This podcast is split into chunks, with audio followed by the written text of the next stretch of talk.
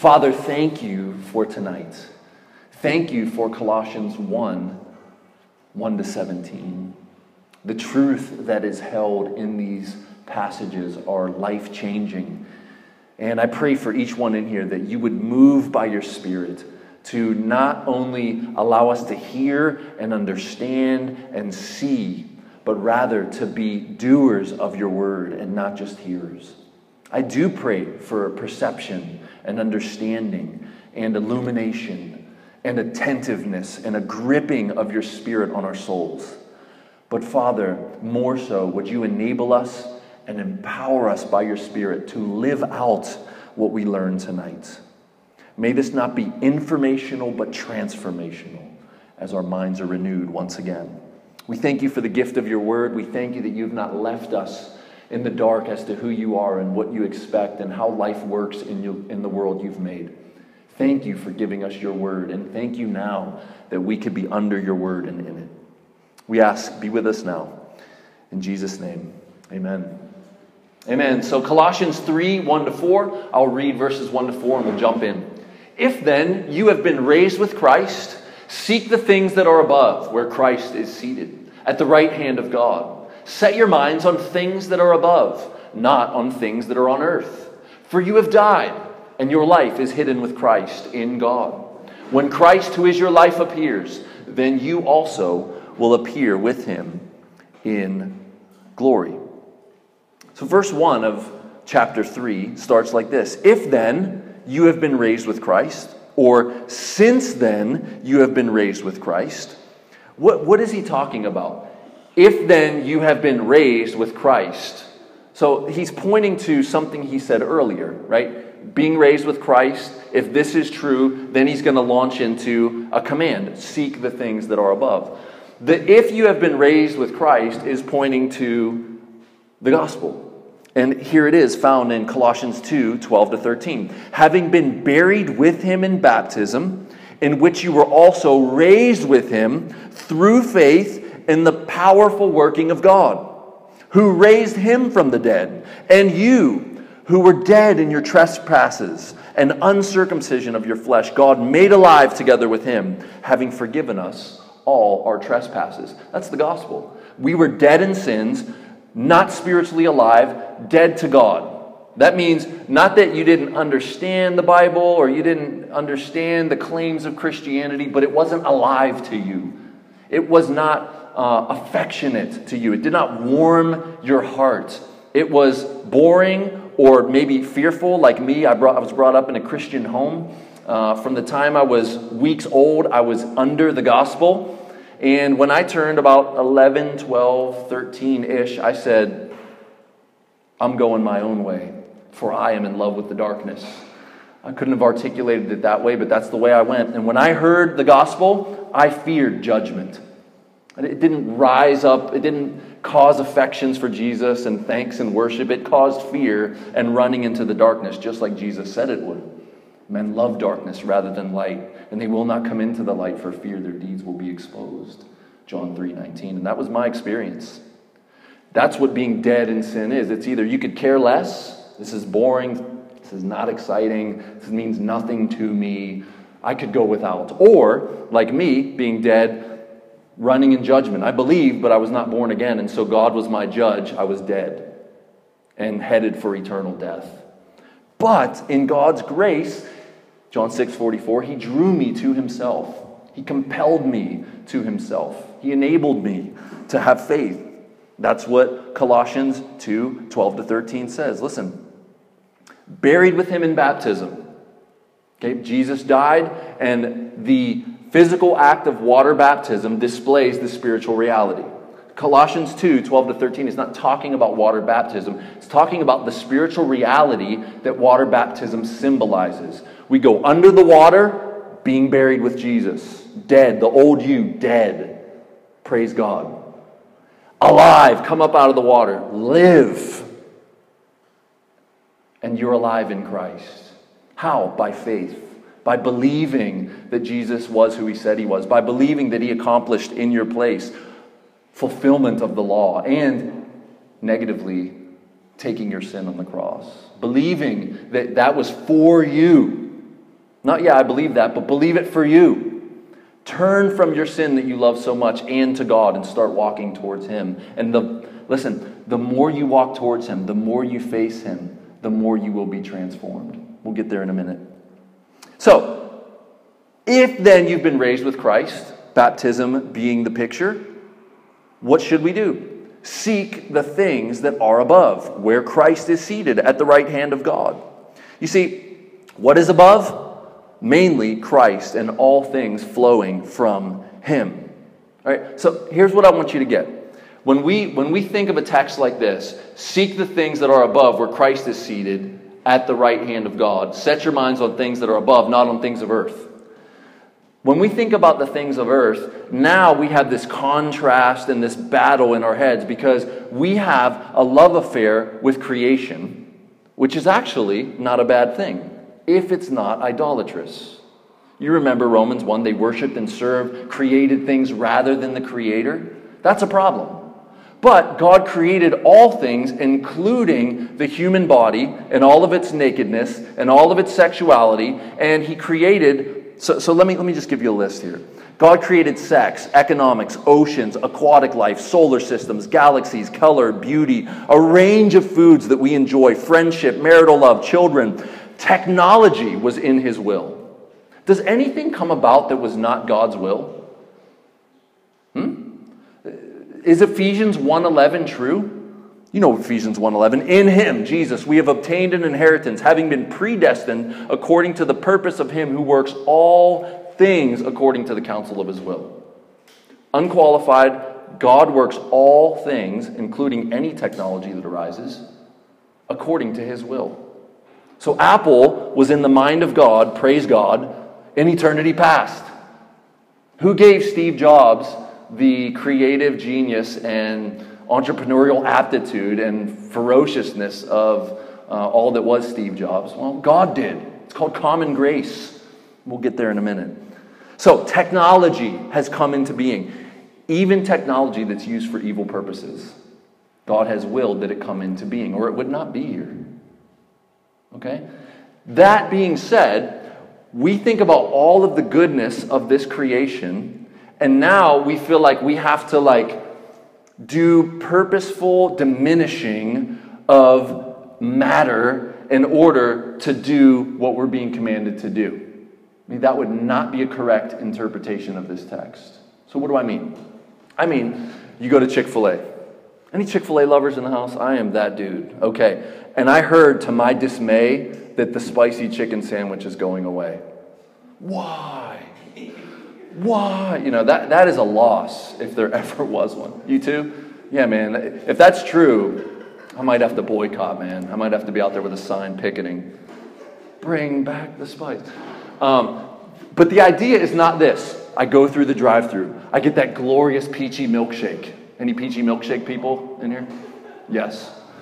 And then here, and then, but wait, but wait, but what comes to mind is wait, Seek the things that are above, where Christ is seated at the right hand of God. Set your mind on things above, not on things on earth. And I'm looking at this glorious thing of earth here, and now I have to try to minimize the, the taste and the wonder and the glory of the spicy chicken sandwich and the peachy milkshake. Is that a correct interpretation? And rather think on God. This is just nourishment to my body. That's it. And as I taste it and I'm, and I'm enjoying, stop, stop it, stop enjoying that. Like, no, we are not uh, masochists and stoics and monks who try to eat grass for the sake of setting our minds on things above.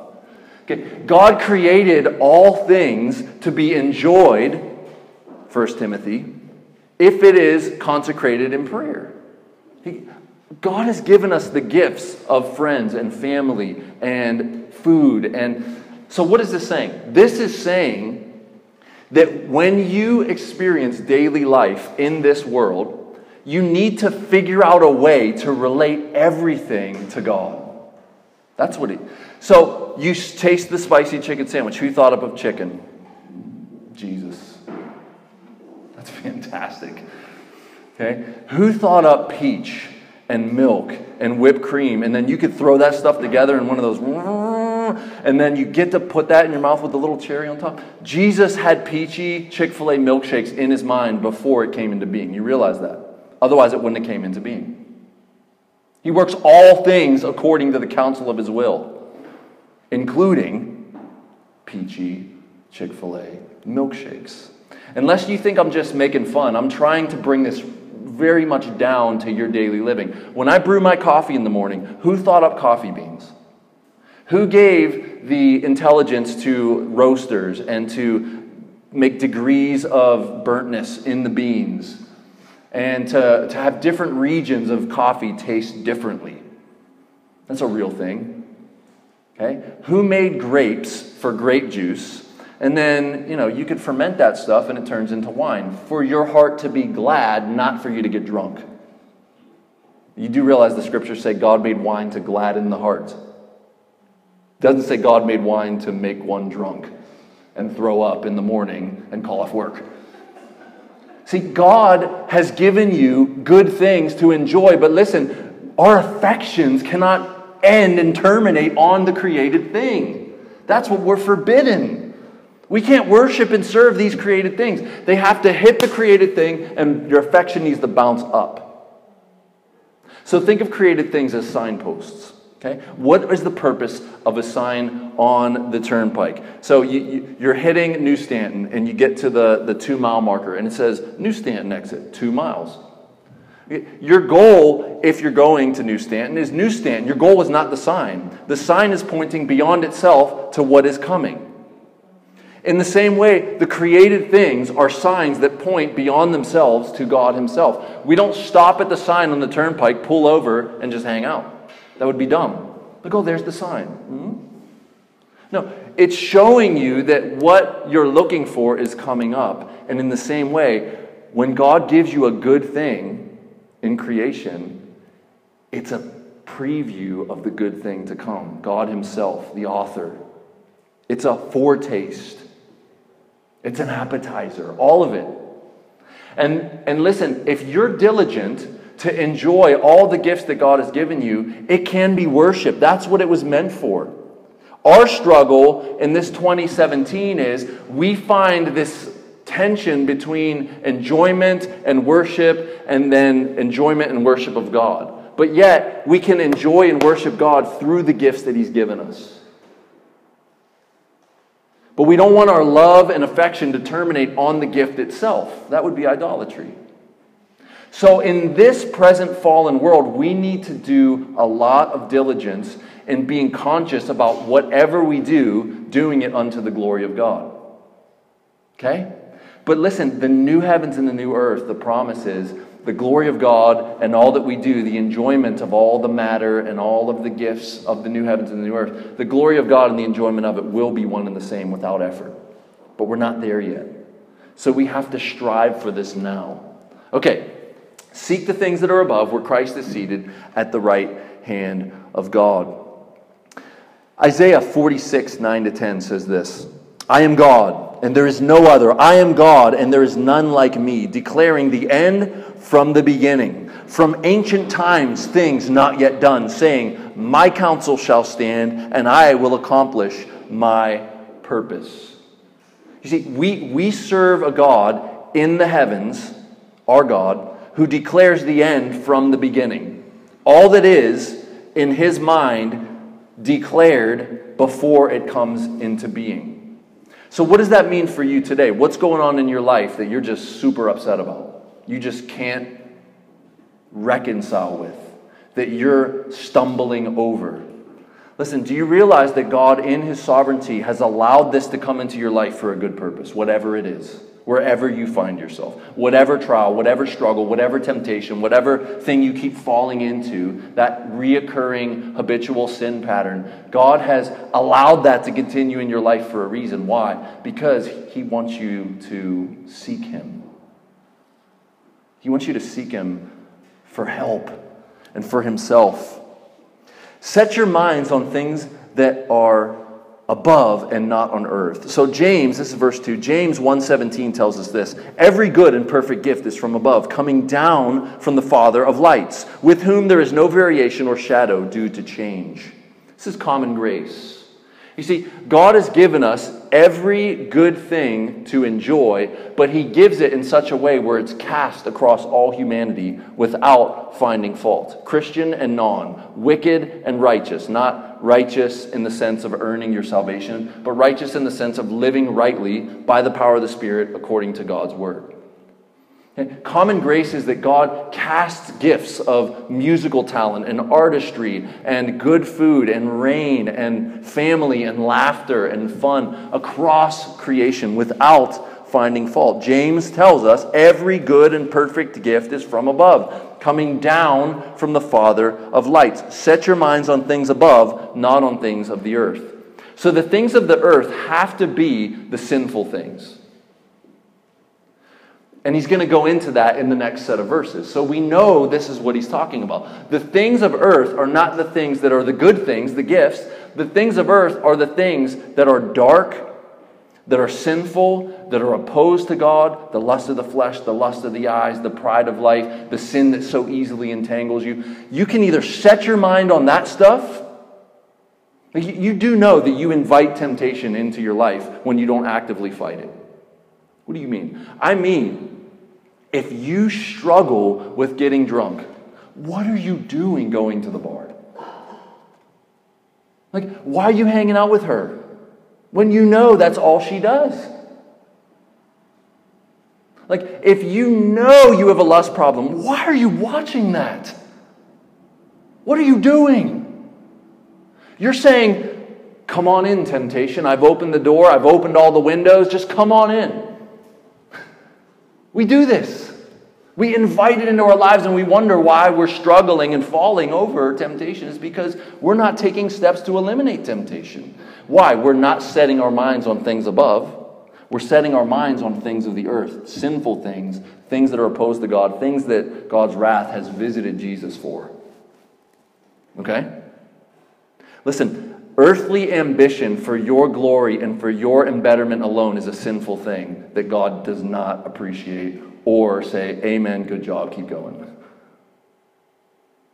That's not love for God or love for neighbor. It's selfish ambition, and he condemns it. That's a thing of the earth. Why do you get up in the morning? What is your whole life about? What is the trajectory of your daily living? Is it for God's glory, for love for God, for love of neighbor, or is it all about you? If it's all about you every day, then listen, friends, your mindset, set your minds on, mindset is on the earth. Not good. And we need woken up. We need shaken out of our sleep. We need cold water in the face so we see, like, oh my gosh, I didn't even realize this was a problem. As Paul Tripp says, we're blind to our blindness. We need to be awakened. Set your minds on things that are above, not on things on the earth. For you have died. Died to what? Died to the things of the earth. And your life, the truest sense of you now, is hidden with Christ in God. So I, I want to talk about setting your mind very quickly. Sinclair Ferguson is a fantastic theologian, preacher. Uh, he said this What does it mean to set your minds on or mindset? Listen closely. Paul is speaking about the way in which the Spirit engages us in actual activity in the process of our transformation into the likeness of Jesus Christ. Okay, listen to that again. Paul, when he says, set your minds on, set your minds on, mindset. Paul is speaking about the way, this is how God does it, the way in which the Spirit, the Spirit is the agent of transformation, engages us, moves in our lives in actual activity. In the process, this is how God does it, this is the process of our transformation into the likeness of Jesus Christ. Friends, that is sanctification. It's you and I becoming more and more like Jesus. Here's Sinclair again. Salvation is not something that flies over our heads. Salvation is something that draws us into being saved. And being saved means that we set our minds on the things that are above and not on the things that are on earth. Listen, we are saved from the penalty of sin. When you were born again, you were saved from the penalty of sin. No more hell, no more judgment, justified right before God, righteous in Christ. But listen, we are now being saved from current sin. Praise God that He is still saving us. Do you want to get left where you are now? Are you happy to have God just abandon you and leave you to yourself? Or do you want Him to continue to save you from the power of sin? I want God's power in my life to powerfully save me from current sin. And listen, in the future, we will be saved from the presence of sin completely. I cannot wait. I cannot wait until sin is eradicated from Chris Moran not able to sin. No more temptation. It's going to be awesome. I woke up this morning to a dream that was not awesome. sin enters my dreams all the time. I was being robbed and I was ready to, to kill this guy for robbing me. In my dreams. What is that? Is it demonic? Maybe. But you wake up to that and that's the beginning of your day. Listen, I can't wait to wake up in the new heavens and new earth. And yes, we'll be taking naps in eternity. Absolutely. Any nap lovers in the house? Yeah, man, absolutely. That's a gift from God. If you can lay down in the middle of the day and the lights are still on and doze off for even like 10 minutes, you should fall asleep with a smile on your face. Like, oh, yes, gift. This is setting my mind on things above. This is a gift. Father, thank you. Naps to the glory of God. That's a real thing.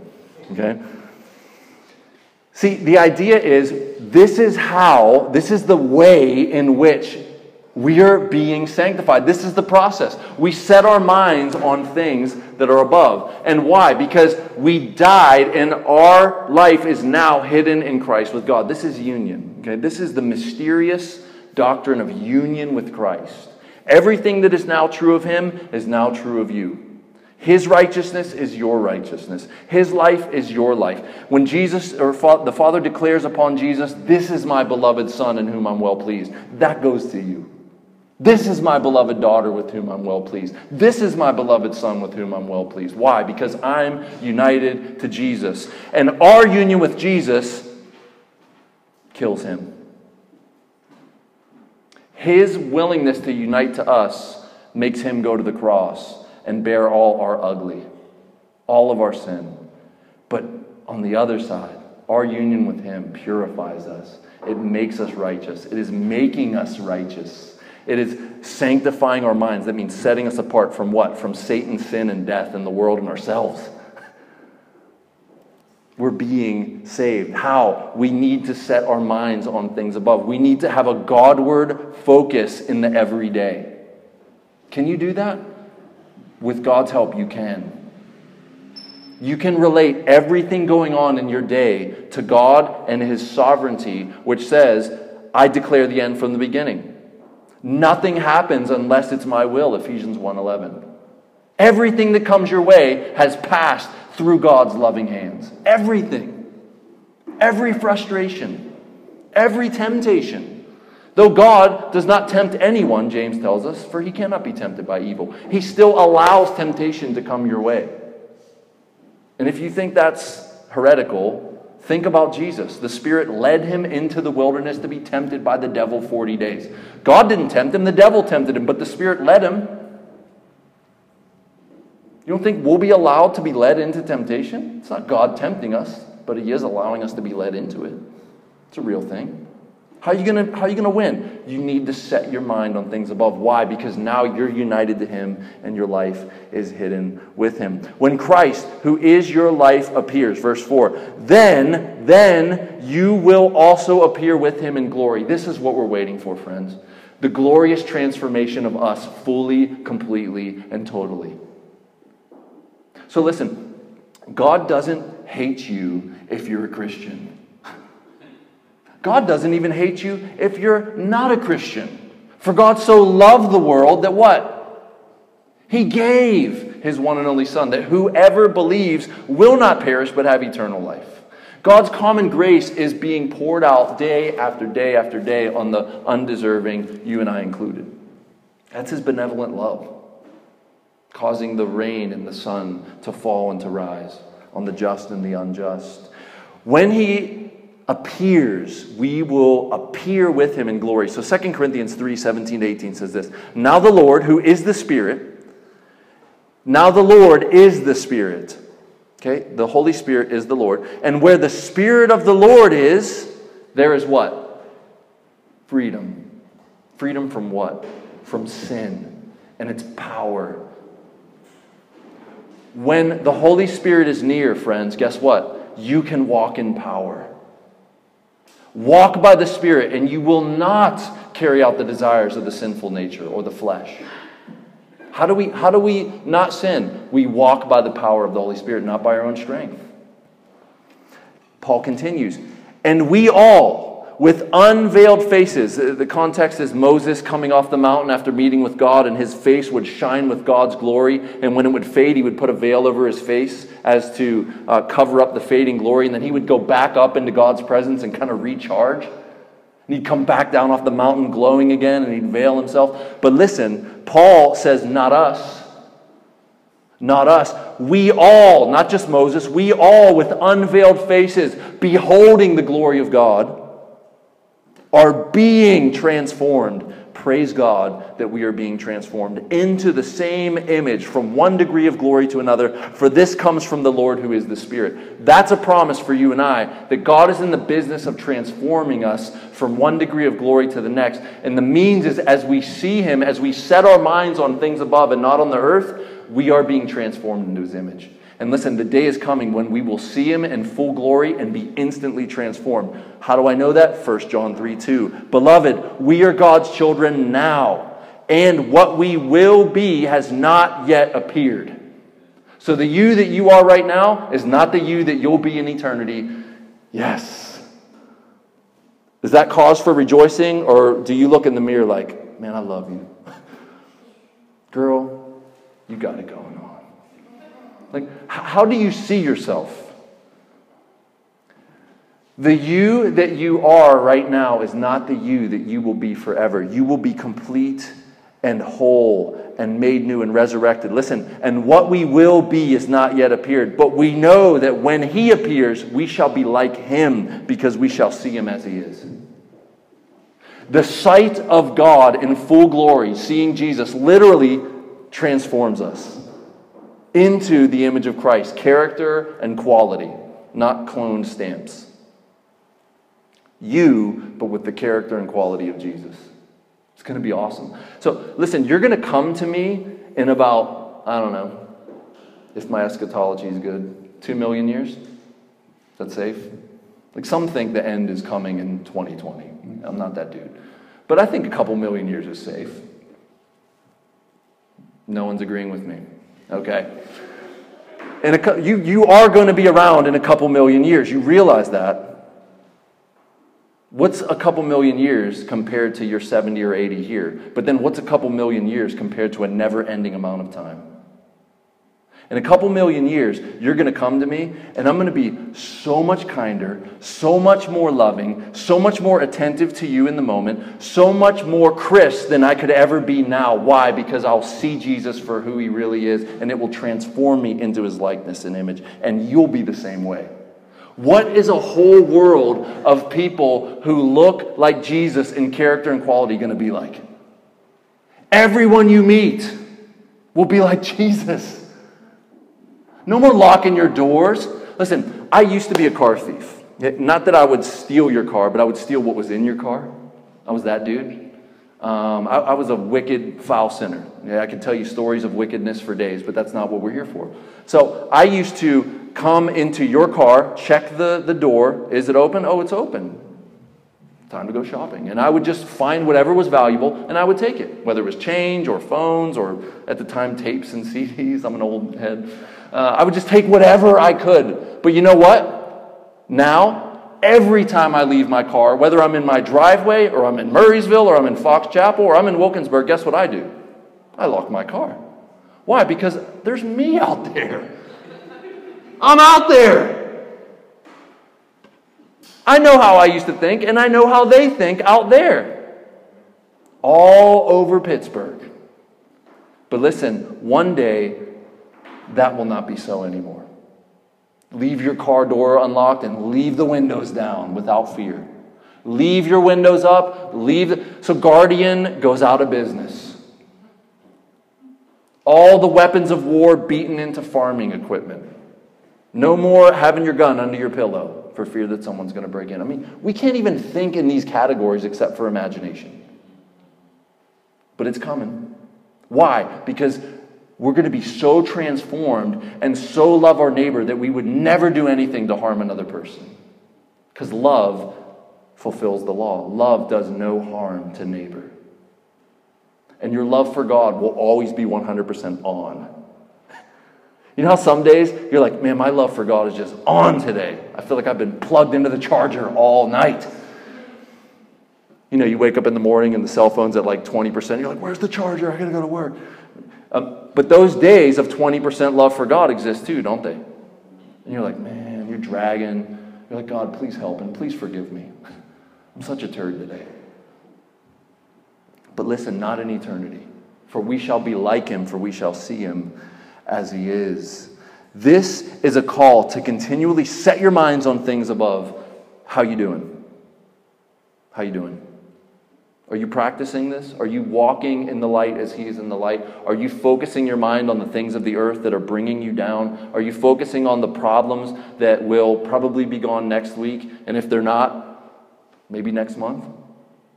Where's your focus? Where is your mindset? Are you trusting in God or are you trusting in your circumstances? Are you trusting in yourself or are you trusting in God? Set your minds on things above. Okay? Now, very quickly, and then I promise you, I wanted to take the most time on this first section because I think it's really important. The next two slides, I'm going to plow through, okay? Fear not. Fear not. I am with you, okay? I know, I know that it, you grow weary, okay? Bear with me. Listen, what, what are you, what are you doing to enable this in your daily life? We have to make this applicable. So we're talking about the means of grace now. So here's, here's some questions, and then by answering these questions, I'm also making suggestions for you as to how to do this, how to set your minds on things above. Okay? Are you doing regular Bible reading? Best daily, but every other day, maybe? Like, are you reading your Bible? Are you listening to your Bible? Your, your Bible app has audio. You know that, right? I don't care which one you have, they all have audio now. You have no excuse. You can go on YouTube and type in audio Bible, and it will come up. There's just no excuse anymore. I don't have time. You drive around and you can't do anything but drive when you're driving. You can listen to the Bible, right? Like, technology has now pulled the excuse rug out from every one of us. You could brush your teeth while Ecclesiastes is on. And you better be brushing your teeth, right? Twice a day. All right. Regular Bible reading. Consistent, listen, consistent ongoing prayer in the sense of pray without ceasing. Are you praying throughout the day? Every day? Are you praying? Are you listening to or reading good gospel centered books? We live in a day and age where the gospel centered material is just flowing out like water on a waterfall. It's just continually coming out. And the audiobooks are so available. So available. So we don't, man, I can't, I can't sit there and read. Well, you can listen. And sometimes what I do is I read it while I'm listening. Hit play on iTunes, was just doing it, I think today. I was playing Reason for God and I was listening and watching at the same time. Are you doing uh, good Bible teaching? The, the podcasts are innumerable at this point. You can listen to good gospel Bible teaching every single day if you want. There is no shortage of good, free gospel teaching. Are you listening to good, theologically sound music? I don't care the style, it's available in every style. Are you listening to good, gospel centered, theologically sound music? Are you walking through creation and engaging God through what He's made by trying to get engaged with awe, like awe and wonder? Like walk through His creation and listen for weird animals that freak you out? God, I don't know what that is, but it could probably hurt me, and you're awesome. And because I'm yours, please don't let it hurt me. And just sense the fear that should point to the fear of God. You know what I mean, right? If you're terrified to go in the ocean to the point where you no longer feel the sand under your feet because the big fish that are in there, God's going, Who made the fish? Come on. Let the fear go up. But yet, He's yours and He's promised that He will be with you. That's not a call to be foolish, it's a call to enjoy Him and be in awe of Him through what He's made. Are you walking through creation? Are you visiting amazing places and allowing the glory of God to land on you in a way that you feel small and He gets bigger in your experience? Are you doing that? Are you fellowshipping with other Christians? Are you isolated? Have you bought into the individualistic culture that we live in that says go and huddle with Netflix and you'll be fine and happy and fulfilled and you'll find joy and peace in Hulu? Is that you? Or are you intentionally seeking out relationships with other Christians that are going to spur you on to love and good deeds? That's a means of grace. How about using the spiritual gifts God has given you to bless other people? You know God's given you gifts not for you, but for others. And if you're not using the gifts God has given you to bless others, what are you, what are you doing? You're wasting what He's given you. You have gifts and talents and abilities that God has given you to bless others. Are you doing that? Listen, I could go on and on and on, but I'm not going to. Are you doing any of these means of grace that will help you set your minds on things above and not on things of the earth? Are you doing any of those means of grace? What stirs your heart to set your minds on things above? All right, let's move to the next slide. Now we're going to move fast. Okay. Put to death. Now, this is the very, very practical after the theological. This is Paul's normal pattern in, in Ephesians. He moves in chapters 1, 2, and 3. Heavy, heavy theology, boom, 4 and on, practical. Romans 1 to 12. Heavy, heavy theology, 12 and on, super practical. Well, here we go. Put to death, therefore, therefore points to all that just came before. Set your minds on things above. You've been raised with Christ. Therefore, put to death what is earthly in you. Now we know what he's talking about the things of earth, don't we?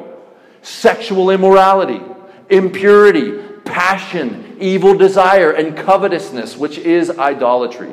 Now listen, you need to pay attention to this list because if you find yourself in this list, you have a direct word from God in this moment for you to do something.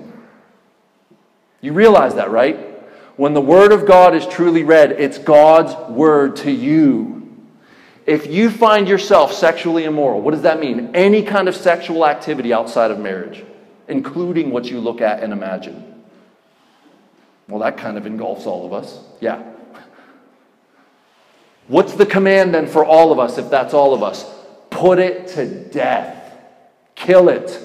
Romans 8:13 by the spirit we put to death the misdeeds of the body and we will live. What about immorality? Sexual immorality, any kind of like like this is so sweeping friends that even what the old translation says coarse jesting.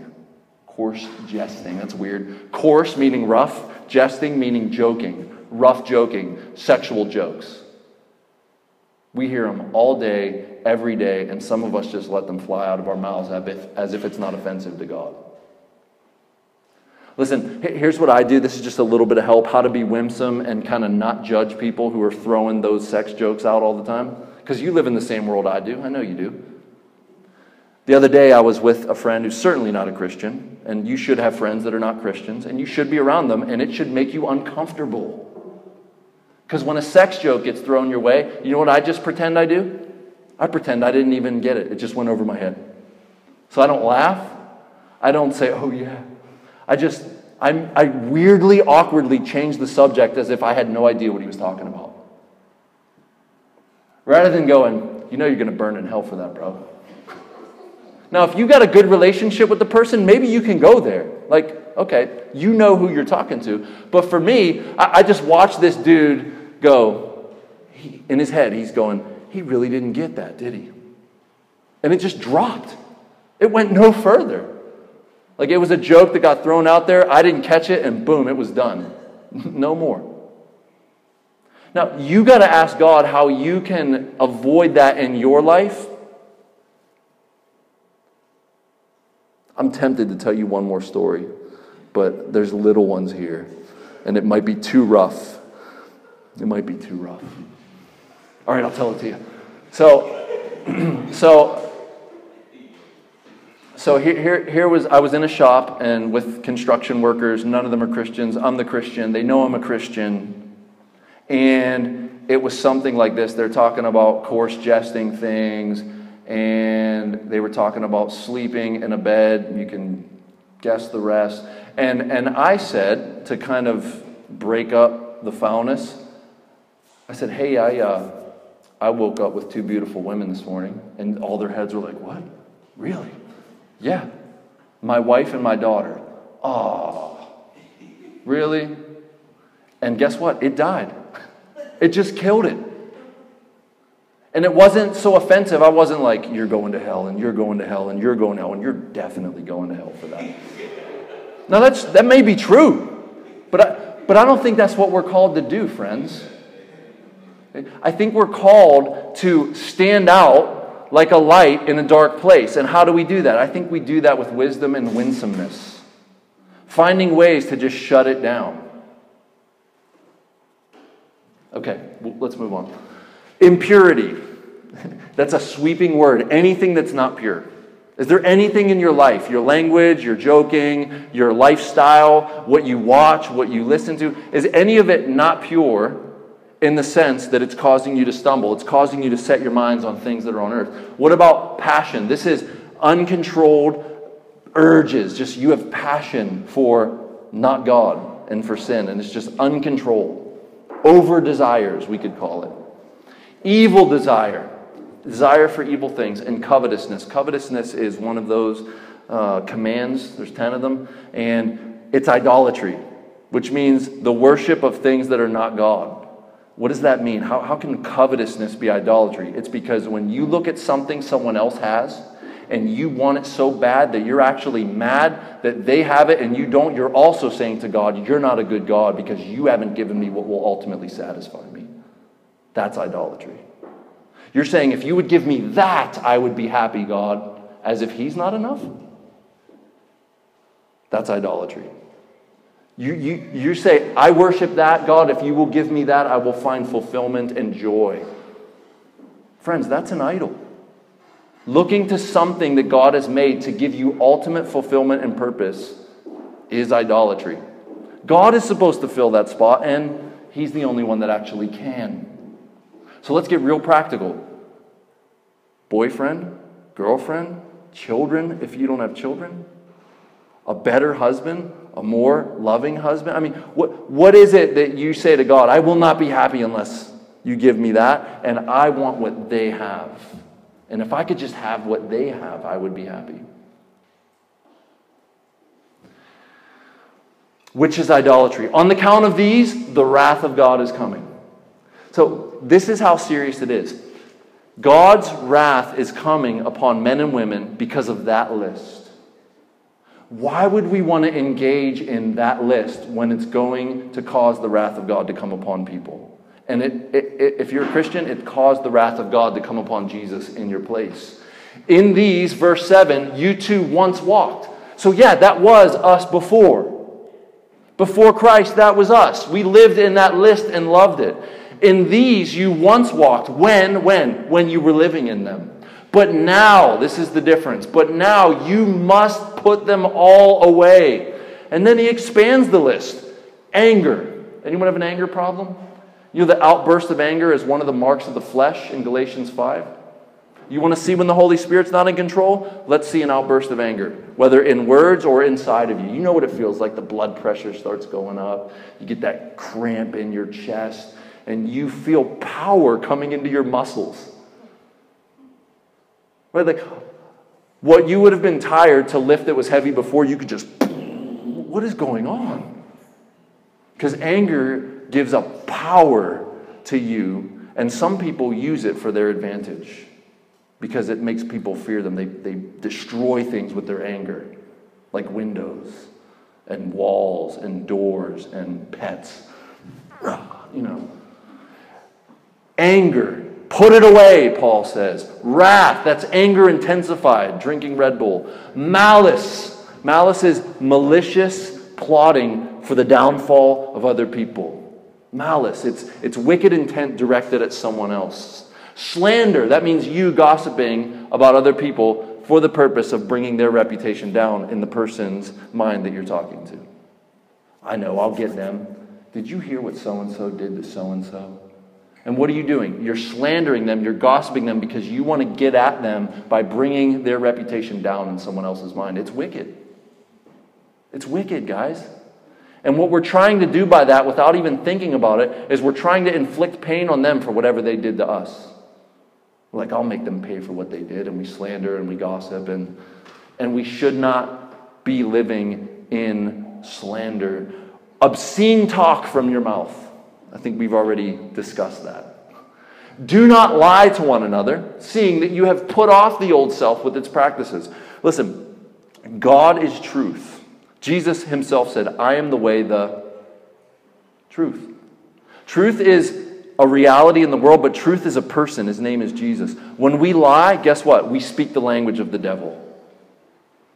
You're of your father, the devil. When he lies, he speaks his native language. John 8 44.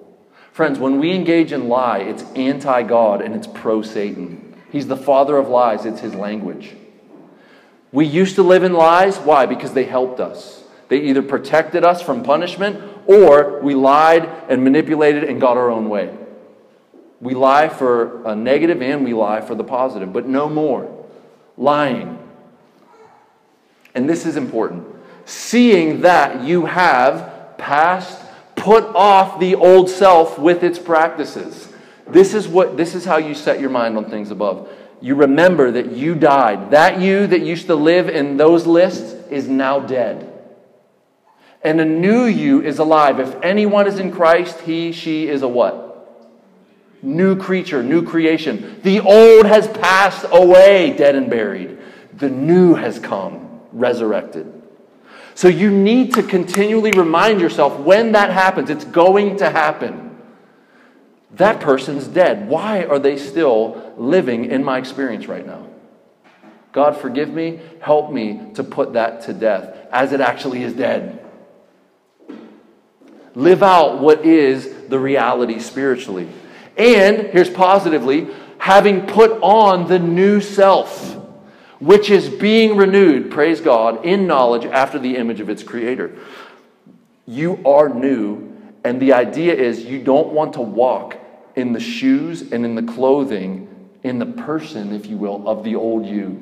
Why? Because you're new and that person is dead and buried. And the hope is this new person is continually being renewed. How? In knowledge, being transformed by the renewing of your mind.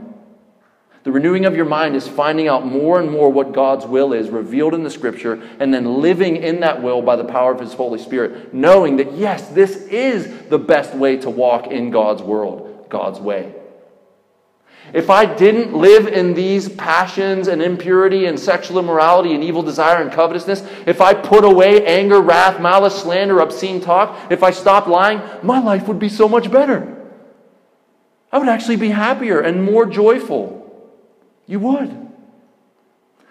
So we need to remember that we are being renewed in knowledge after the image of its creator, Jesus Christ, as we saw in 1 15. Here, there is not Greek and Jew, circumcised and uncircumcised, barbarian, Scythian, slave, free, but Christ is all in all. Uh, verse 11 is a very important verse. Barbarian was a derogatory term that Greeks would give to anyone who was not Greek culture, did not speak the Greek language, that was not philosophical, like those fools, those ignorant barbarians. And when, when people would talk to the Greeks, it sounded like bar, bar, bar, bar, barbarians. It was ethnic arrogance heightened. I am Greek. I am Greek cultured. The rest of you, inferior. Scythians, John MacArthur says, they were an ancient, nomadic, warlike people that invaded the Fertile Crescent in the 7th century BC, noted for their savagery They were the most feared and hated of all the so called barbarians. Friends, what Paul is saying here is here, here, where? In Christ, united to Him. All of the old dividing lines are now gone. All of the old divisions are no more. What does that mean? That means whether you're a Greek or a Jew, whether you're circumcised or uncircumcised, whether you're a barbarian or a Scythian, whether you're a slave, that word slave there is not American race based kidnapping slavery. A different kind of slavery. All through the Old Testament, there were laws about slaves and being freed after so many years and giving yourself to a person for a debt. And New Testament debt slavery was a real thing. So don't think when you see that, American race based historical slavery. That's not what it's talking about. Okay? Whether slave or free, but Christ is all and in all. That means that wherever you find yourself in Christ, you are equal. Equality, friends, at the realest level. Therefore, in your minds, if you see inequality in any other person, you think yourself superior for any other dividing line, you're, you're in sin. And you need to repent. You need to turn from that ugly way of seeing the world and seeing yourself rooted in pride and turn to God for help to not look down on other people made in his image. Amen? Galatians, Paul tells us the same thing in 327 and 29. For as many of you as were baptized into Christ, there's a distinction. Baptized into Christ, we talked about that. For as many of you as were baptized into Christ have put on Christ. That's that new self. You've put on Christ. You're united to Him. There is neither Jew nor Greek. There are neither slave nor free. There is no male or female. For you are all one in Christ. And if you are Christ, then you are Abraham's offspring, heirs according to the promise. Now, that doesn't mean that we're all genderless or we're all Christians and not American or not Irish American, German American, African American, Asian American. It doesn't mean that. What it means is those are no longer the most important thing that defines you. You're in Christness. You're united to Him. That's what defines you above all other things. And listen, friends, when this is a reality for you, when your identity is deeply rooted in Christ, and you realize that all other people, Christian or not, are actually made in His image, and that's what gives them value and worth, you will stop looking down on other people. No matter how messed up they are. You will stop comparing yourself to them and being arrogant towards them in your mind.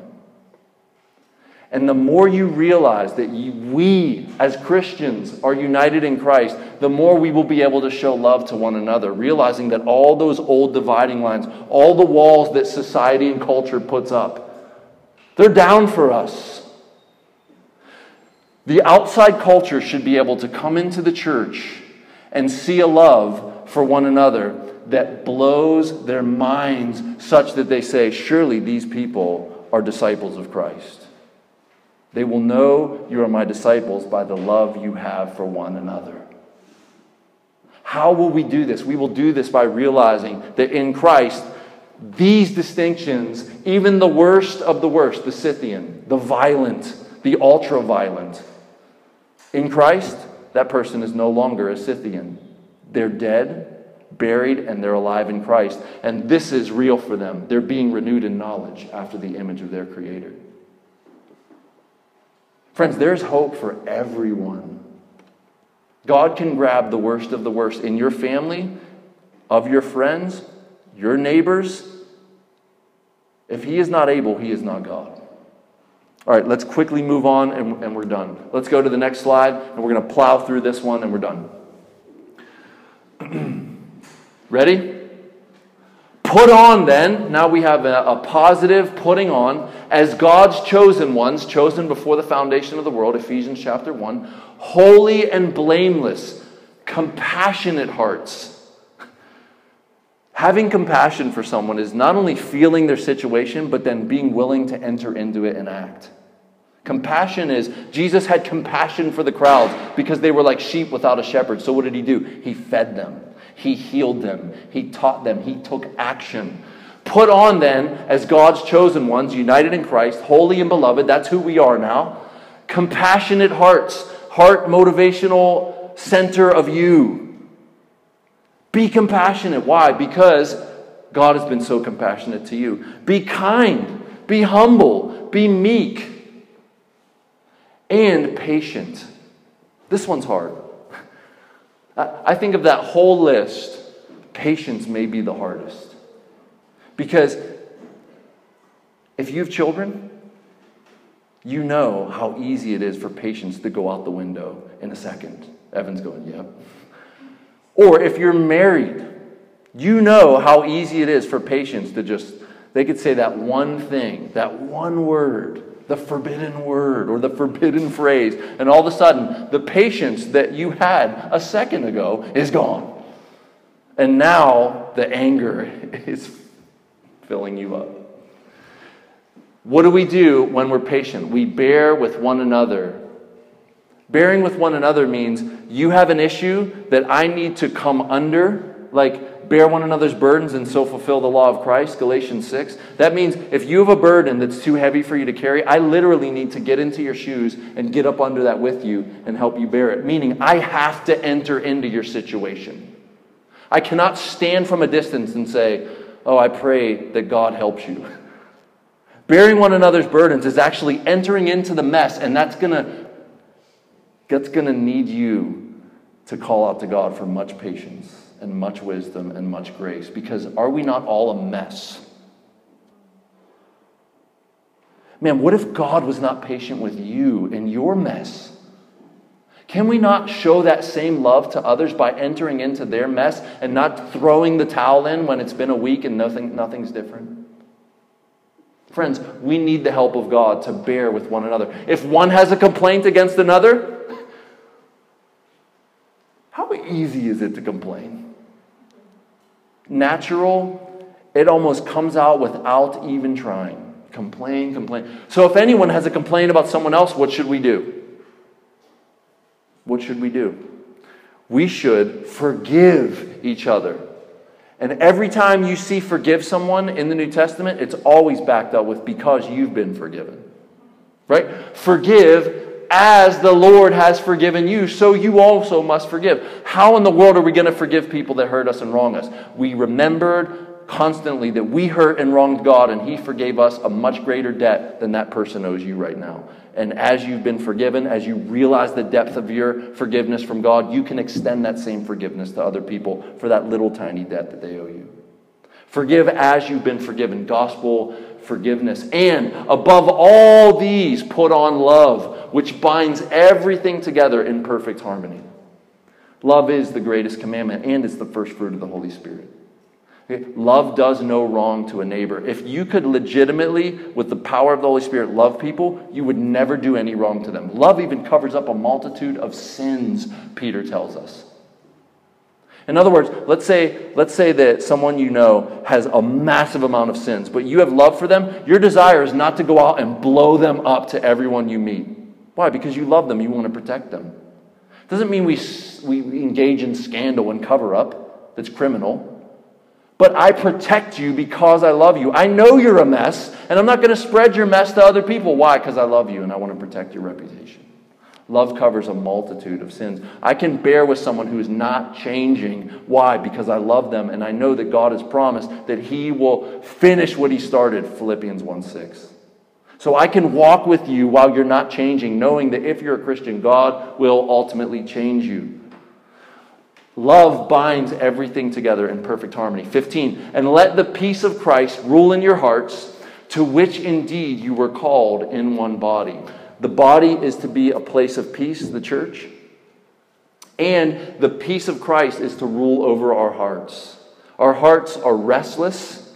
Our hearts are troubled. Our hearts are anxious. And the call is for you to have peace in your hearts. How? God is in control. God is at work. He has promised me He won't leave me or forsake me. He has died for me. While I was yet a sinner, Christ died for me. Therefore, God, you know what's going on right now. Help me to be at peace. Let the peace of Christ rule in your hearts. And then He gives us a help for this to which indeed you were called. You were called to peace. The church is to be a place of unity and peace, and be thankful. Now, now you guys know me. I, I, I can't help but stop on the thankful verse because this is a practice that if you will engage in being thankful, your life will change.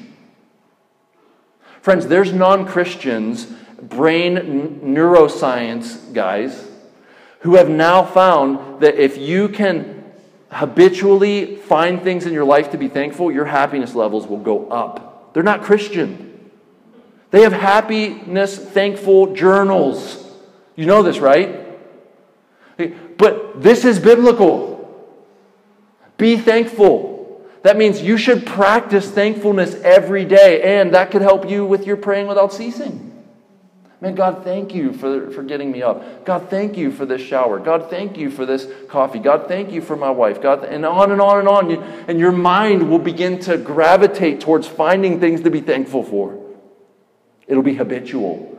And all of a sudden, you're just, you're seeing things to be thankful for everywhere you go all the time. And everyone's looking at you like, how could you be so happy? How are you smiling all the time? Why are you so joyful? You're so thankful. Yeah, I practice that. I really, really like Colossians 3 15. It's one of my favorite verses. In fact, it's my life verse. I've tattooed it backwards on my forehead so I see it in the mirror in the morning. And I've memorized it. You know that God is in Romans 1 is angry because his creation will not give him thanks.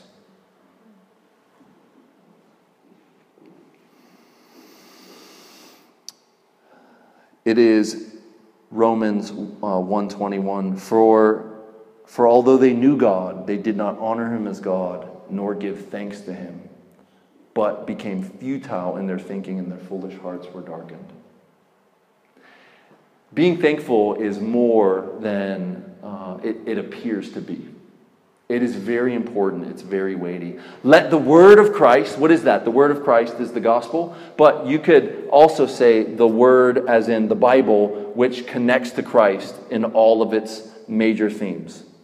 Okay? So the word of Christ is the gospel, and the whole Bible points to Jesus and the gospel. Let the word of Christ dwell in you richly. Your dwelling place is where you live, it's where you hang out, it's where you eat, it's where you sleep, it's where you get a shower. So, if the word of Christ is dwelling in you richly, richly means in abundance, there's a lot of it. That means that you are constantly practicing the gospel in your head and in your being, so much so that it's dwelling in you. The gospel is living in you all the time. Teaching and admonishing one another in all wisdom. This is a call for the saints, not just the preacher, to teach and admonish. This is the walk with one another, bear with one another's burdens. This is the uh, encourage one another daily so that we won't fall into temptation and sin teaching and admonishing one another in all wisdom, singing psalms, hymns, and spiritual songs. Now, you know that there is something about music that is memorable. My daughter is able to memorize uh, the New City Catechism because of the songs, really. Because if I start singing it the way they sing it, all of a sudden it jogs her memory and boom, she can give me the, the catechism answer. And in the same way, I could start the first line of your favorite song, and all of a sudden that song is going to come to mind, isn't it? There is something built into our emotions and our spirits and our being that music brings out of us. And it's one of God's greatest gifts to us. And here's the deal though psalms, hymns, and spiritual songs. I'm not saying you have to listen to only Christian stuff, that would be legalistic and Pharisaic. But is the majority of what you're listening to filling your mind with the Word of Christ? So I go into LA Fitnesses at least once a week, maybe every other week to work, to do upholstery. And there is nothing about psalms, hymns, and spiritual songs going on there. Any of you belong to LA Fitness? No one? How about Planet Fitness? Anybody? No one. Okay. I do a ton of gyms. I could start naming gyms, but we're not gym people here, I see. Okay. So when you go into when you go into a, a Planet Fitness, um, they are very, very slick in their advertising. Like no judgment zone. Like, no, they, they have a lunk alert on the wall, this giant bell that supposedly goes off. It's probably just decoration. That if you grunt or if you make noises, it will go off and shame you. When you go into the bathroom, on the mirrors, real big, judgment free zone. On the equipment, you are welcome. You are a part.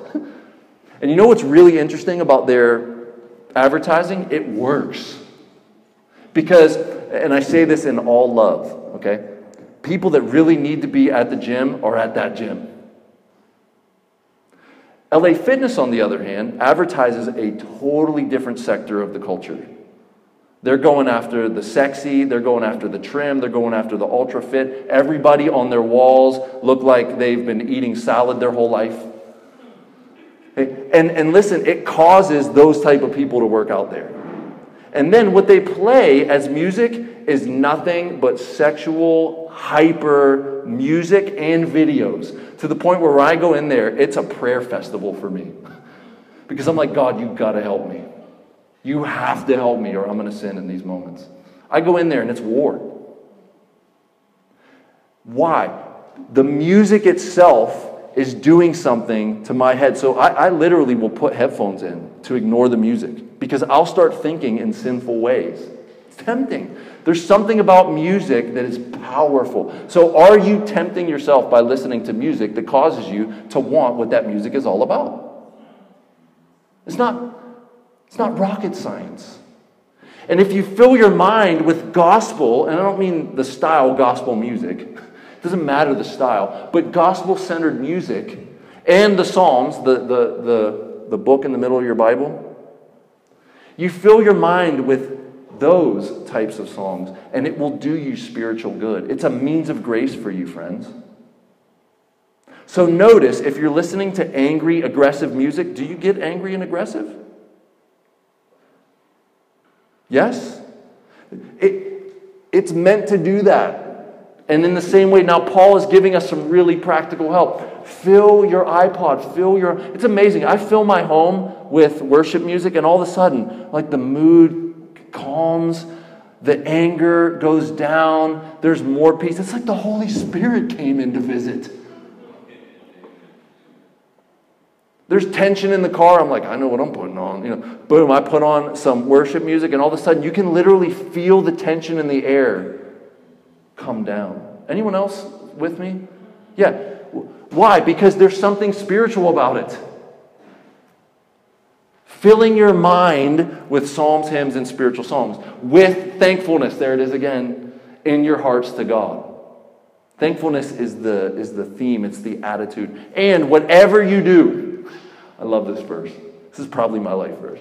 Whatever you do, in word or deed, whether you're talking to someone, whether I'm speaking on stage or I'm talking to you afterward, or I'm doing something, work, making coffee, you know, eating a snack afterward, whatever I do, everything, do it in the name of the Lord Jesus. And there's that giving thanks again. Giving thanks to God the Father through Jesus. We are to be doing everything we do for God through Jesus. You do realize that's the command. That is setting your mind on things above right there. Whatever you do, word or deed, do it all to the glory of God for Him. So I serve you by speaking for God. I'm doing this for God right now, prayerfully, hopefully. And, and it's hopefully benefiting you because His Spirit is moving. And the amazing thing is, is that when I do what I do for God, I'm promised that He will reward me for that.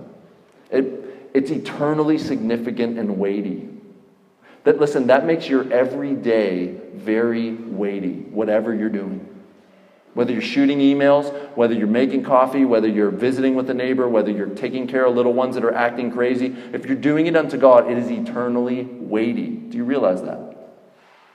This gives purpose and meaning to everything, whatever you do. Everything is weighty if done unto God. Isn't that beautiful? It means there is no insignificant. There is no insignificant for Christians.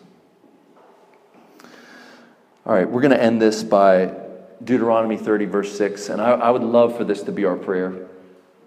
I would love for this to be our prayer as a church. Speaking of the new covenant, Moses prophesies, and the Lord will circumcise your heart Old Testament circumcision, when it speaks about the heart, it's talking about new covenant regeneration, being born again, new life. Will circumcise the heart and the heart of your offspring, so that, what will it result in?